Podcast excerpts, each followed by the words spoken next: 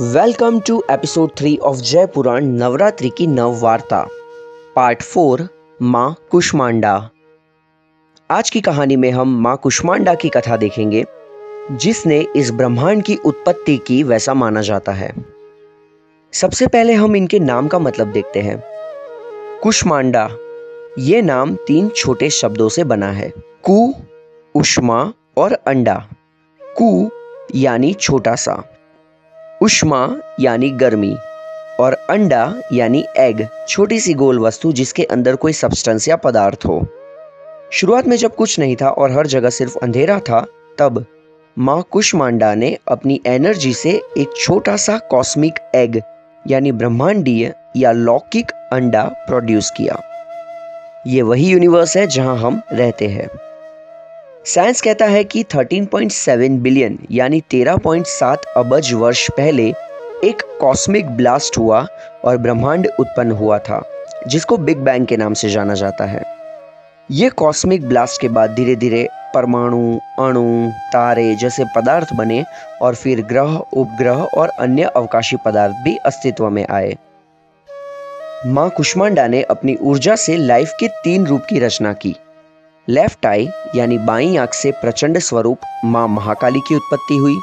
फिर right I यानी कि दाई आँख से दयालु और स्मितपूर्ण माँ महासरस्वती की उत्पत्ति हुई। और कपाल के ऊपर तीसरी आँख से माँ महालक्ष्मी की उत्पत्ति हुई, जो विश्व के सबसे शुरुआती जीवन रूप थे। फिर माँ कुष्मांडा ने महाकाली, महालक्ष्मी और महासरस्वती की तरफ़ दृष्टि की और उससे एक एक पुरुष और स्त्री की उत्पत्ति हुई। महाकाली से शिव और सरस्वती उत्पन्न हुए, महालक्ष्मी से ब्रह्मा और लक्ष्मी उत्पन्न हुए और महासरस्वती से विष्णु और शक्ति उत्पन्न हुए।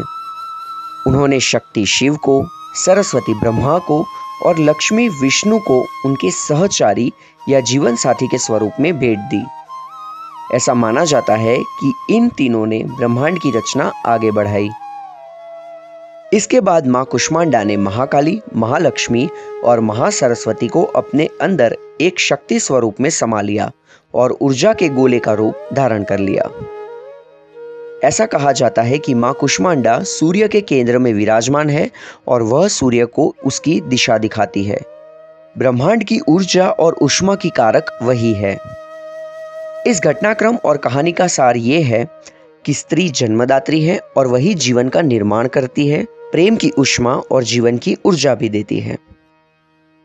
नवरात्रि के चौथे दिन हम माँ कुष्मांडा की पूजा करते हैं और जीवन के विघ्न दूर करने की प्रार्थना करते हैं। आई होप ये कहानी आपको पसंद आई होगी और जल्दी ही एक और कहानी के साथ मिलते हैं। तब तक सुनते रहिए जय पुराण।